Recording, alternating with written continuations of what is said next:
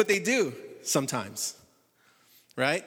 They, they, they, they imitate, and then they, they, they walk, they, they do, they try to do, and then if they don't get far, they obey, they, they, they listen, they, they watch and they listen. That's how, that's how we learn. And that's been the roadmap for spiritual growth in chapter 5. That's how we grow spiritually. We first imitate, we walk, and then we obey.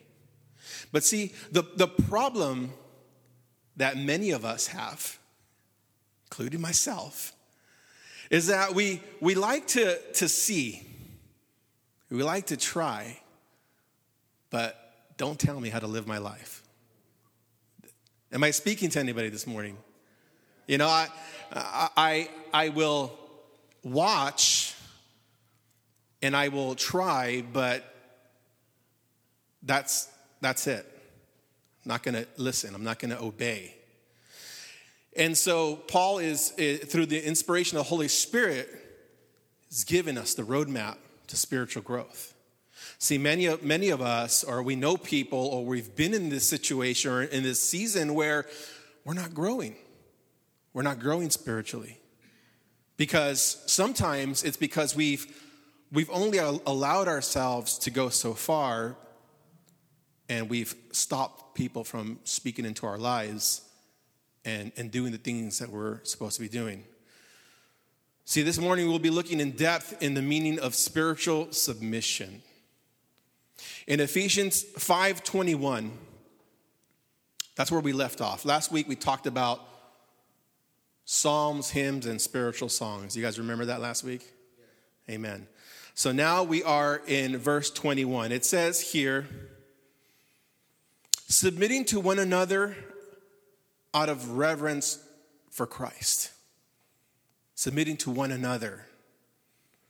Now, the translation, the message, says, out of respect for Christ, be courteous, courteously reverent to one another. The International Children's Bible, which I love because I, I, that's, that's how I understand, says, Be willing to obey each other. Do this because you respect Christ. Paul is writing to the church of Ephesus to imitate God, walk in love, examine your daily conduct, build up one another. Then Paul concludes with the command to submit to one another. In today's world, submit carries a negative perception, which some might translate as dominance or relationship abuse. In reading chapter 5, that is not the picture being painted. It's not the right to rule or to dominate. We must remember as followers of Christ, well, uh, forgive me, we must remember that the followers of Christ in this time did not have the New Testament in hand.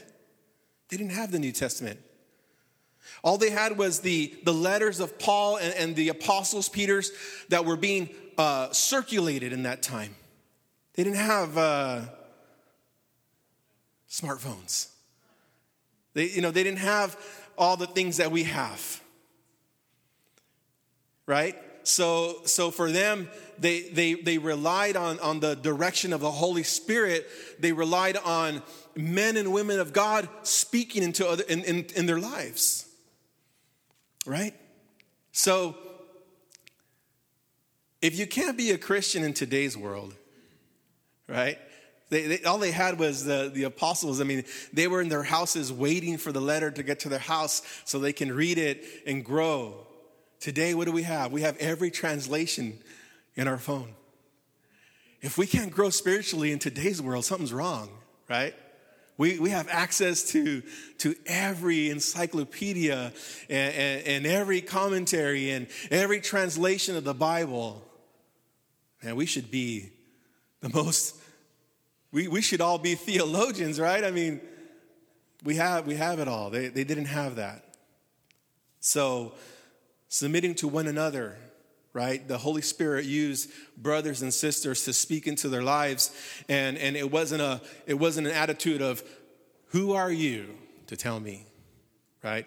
It was a, out of respect for Christ, what do you have to speak into my life? So, the word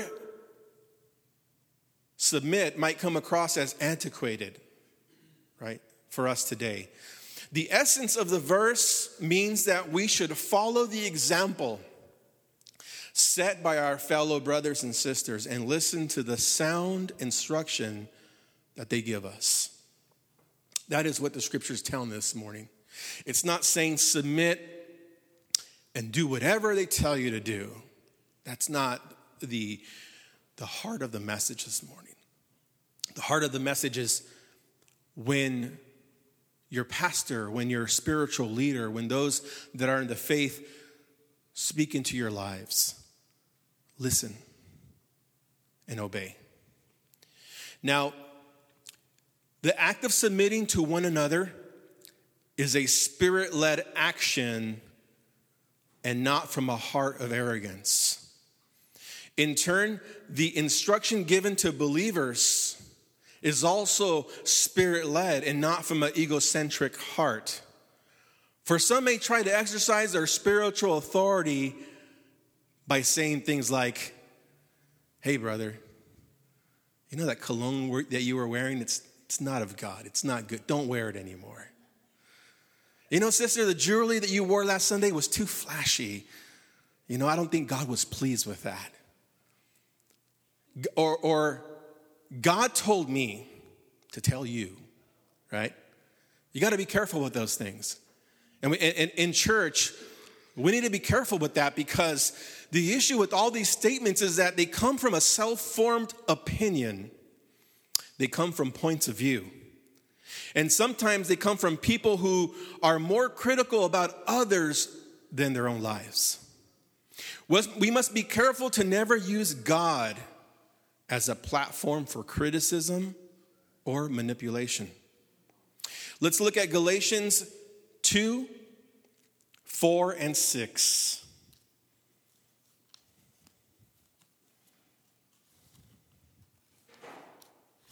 Galatians 2 4 and 6. It says this. It says, Yet because of false brothers secretly brought in, who slipped in to spy out our freedom that we have in Jesus Christ, so that they might bring us into slavery. To them we did not yield in submission, even for a moment, so that the truth of the gospel might be preserved for you. And from those who seemed to be influential, that, that they were that they were makes no difference to me. God shows no partiality. Those, I say, who seemed influential added nothing to me. See, it says here that false brothers came in to spy and through deceit bring other believers into slavery. Go, Paul goes on to say, We did not yield into submission even for a moment so that the truth of the gospel might be preserved for you.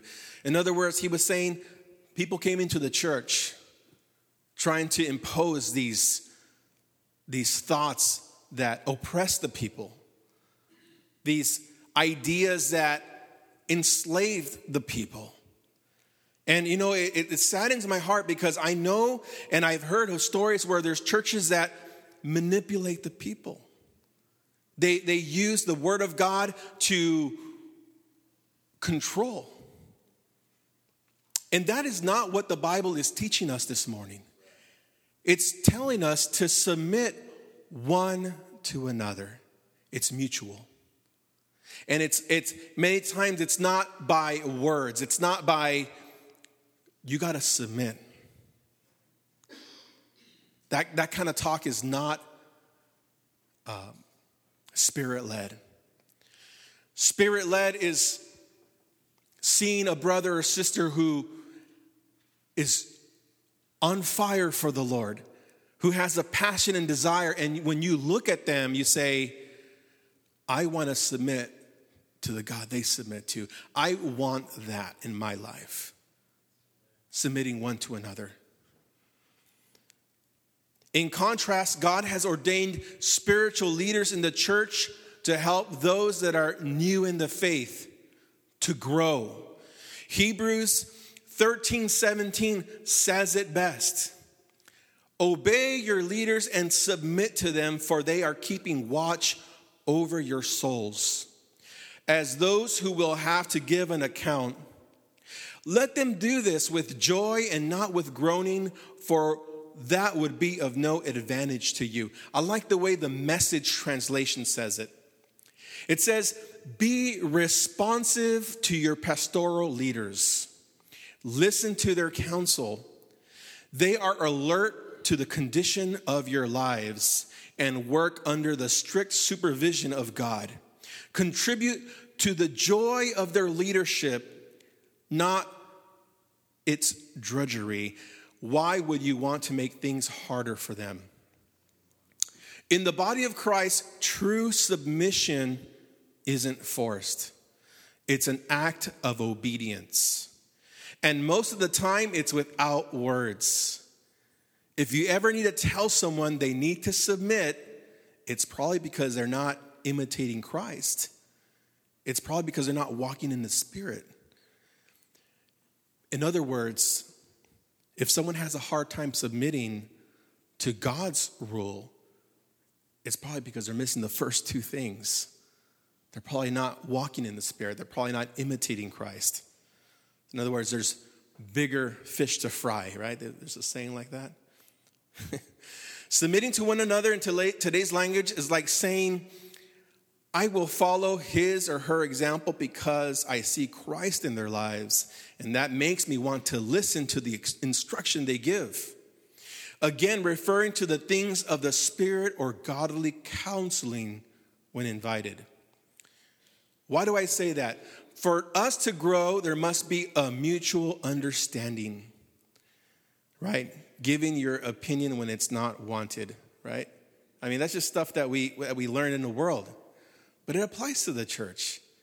You know, if you see something that someone is doing and you're not happy with it, pray for them. Pray for them and, and, and let the Holy Spirit deal with their lives. Sometimes we try to, we try to play Holy Spirit and, and, and we try to impose. But godly counsel and, and, and, and direction is given when invited. And that's important to know because, you know, we make the mistake. We've made the mistake of, of, of, speaking when we should have been praying and letting the Holy Spirit do the work. Now, I remember, I'm going to tell you a story. It's kind of messed up, but I'm gonna, it, it came to my mind, so I was like, I'm going to share it. I remember when I was a kid, about, I don't know, must have been like nine or 10 years old. Me and my friend, man, we'd, we'd just always go into the neighborhood, sometimes doing wrong, sometimes just having fun. But I remember he's like, hey man, I know this little swamp over here by Hollister, and there's all kinds of cool stuff over there. Let's go check it out. It's like, all right, let's go. So we're out, we're over there, and um, we saw that there was a lot of frogs.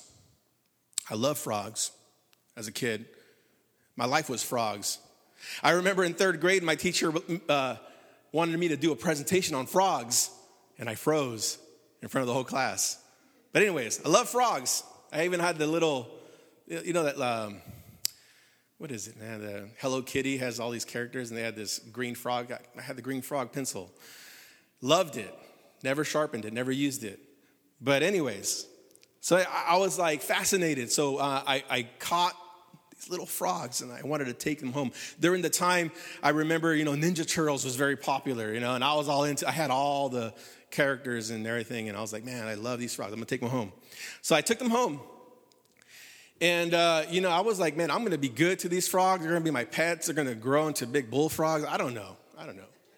But, anyways, I, I wanted to uh, have these as pets.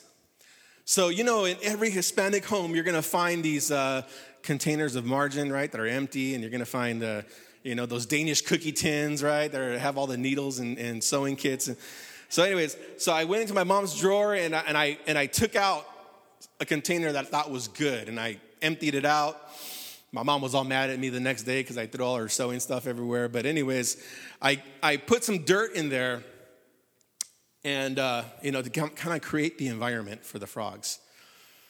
And uh, the last thing I did was, you know, these frogs, they need water, right? They need to swim. I want to be good to them. So I, I was thinking, um, you know, back then we lived in a, in a trailer and, um, you know, water was, uh, you know, the good, you know, the, the gallon. And you know, my mom would be upset if I used that water. So I was like, or I can get tap water, but it's kind of a distance. But then in our, in our lawn, we had this gallon of water right there. I was like, what is that gallon of water doing there? Oh, I'm going to use it. So I poured the water there and I put all the frogs in there. The next morning, they were all, all dead. And I was, my mom never told me anything. She was like, I don't know what happened, Miko. You know, maybe just, maybe they just needed to be with their mom or something. And I was like, oh man. So she didn't tell me till years and years later that that gallon of water was, I guess, for the dogs not to urinate or whatever. And so it had vinegar in there. And she, she didn't want to tell me, so she told me, you know, a long time ago. I mean, years later. But the point I want to make is that, you know, we only thrive and grow when we're in the environment we're supposed to be in. When we're taken out of that environment, when we're taken from where God wants us to be, and we're put in our own way in our own way of thinking, our own living, we won't thrive. Matter of fact, we will die. Because in order for us to experience true freedom, we must yield, we must submit to what the Lord has designed for our lives. Right? So submission is, is more than just saying, okay, I will listen. There's a bigger truth in that. And that bigger truth is that when you submit to the Lord, you will grow, you will thrive, you will experience true freedom in your life because that is how God designed your life to be. Now, Jesus, before he went to the cross, he went to go pray on the Mount of Olives. It says in Luke 22 41 through 43.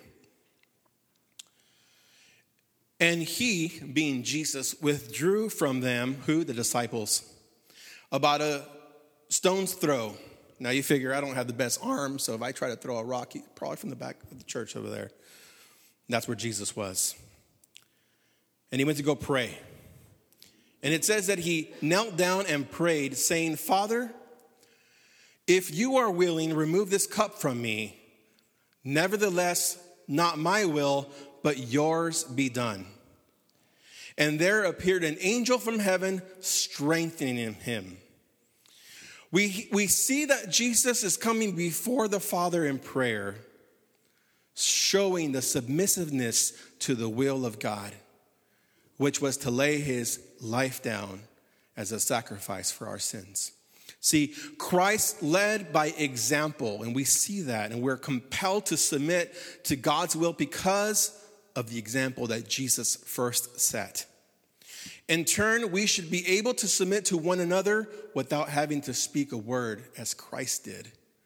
Rather, seeing the obedience of people's lives and surrendering to the Lord I see that person living his life for Jesus and going all out, I'm going to do it too.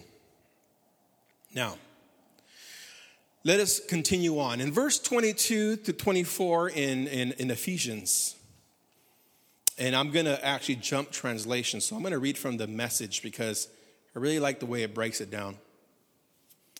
It says, Wives, understand and support your husbands in the ways that shows your support for Christ.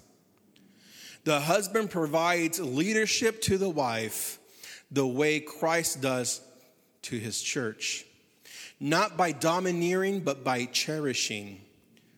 So, just as the church submits to Christ and exercises such leadership, wives should likewise submit to their husbands. Here we see the need for spiritual support in the home. God has appointed the man to lead his family as Christ led the church. As a man is obedient to the Lord, he makes steps to bringing his family closer to the Lord. The wife should support and encourage this type of authority. This morning, I want to tell you that in, in the relationship as God has designed it, He has made somebody accountable. See, Jesus was accountable for us. He was accountable. God held his own son accountable for the sins of the world. And he went to the cross and he died on the cross and resurrected because he was accountable. If something goes down at work and the department's not doing great, do they look at the employees? No, they look at the leader. They look at the person who is in charge, and that's who's accountable. It's in our world, it's in the spirit, and it's in the world that somebody must be accountable. When Adam and Eve were in the garden, even though Eve was the first one to, to be deceived by the devil, it was Adam who was held accountable.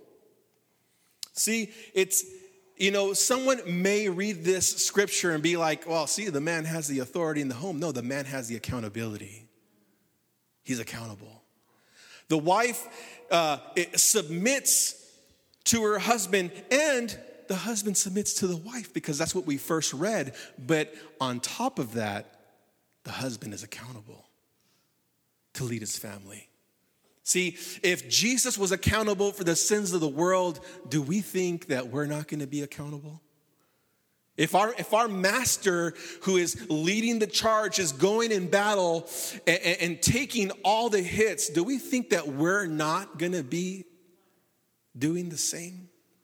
Do we think that we're in a greater position than Christ? No, absolutely not. If Jesus took up his cross and submitted to the Father, shouldn't we?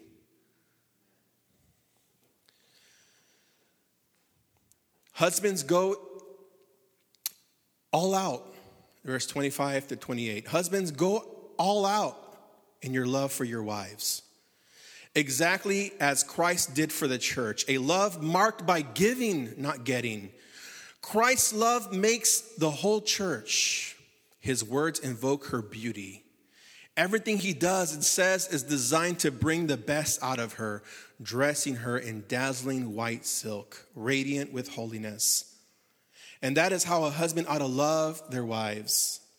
They're really doing it for themselves. Uh, they're doing themselves a favor since they are already one in marriage.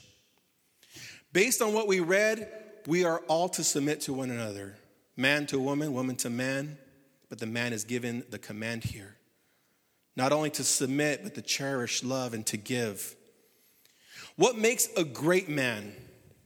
Is it his passion for the things of God? Not exactly. His status at work? No. His friends who praise him and say what a great guy he is? No. It's his love for his wife, his self sacrificing commitment to her. I want to end this morning in Matthew 16 24 through 26. It says that Jesus was talking to his disciples. He said, If anyone would come after him, me, let him deny himself and take up his cross and follow me. For whoever, whoever would save his life would lose it but whoever loses his life for my sake will find it. For what does it profit a man if he gains the whole world and forfeits his soul? Or what shall a man give in return for his soul? If you are going to submit to anything this morning, submit to the cross. Make a commitment today to live your life for the King of Kings. Submit to God's will this morning. Not because you have to, because that isn't true submission, not because you're being forced to. Submit your life to God this morning because He died for you. Because He's told us right here in the Word to carry your cross. And He didn't say carry your cross and, and, and walk away and said, okay, my job is done. You know, imagine that. Imagine if Jesus just came to earth and said, okay, this is what you have to do to be saved. Carry your cross, and my job is done here.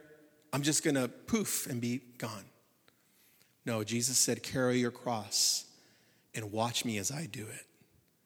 Watch me as I carry my own cross and die for your sins.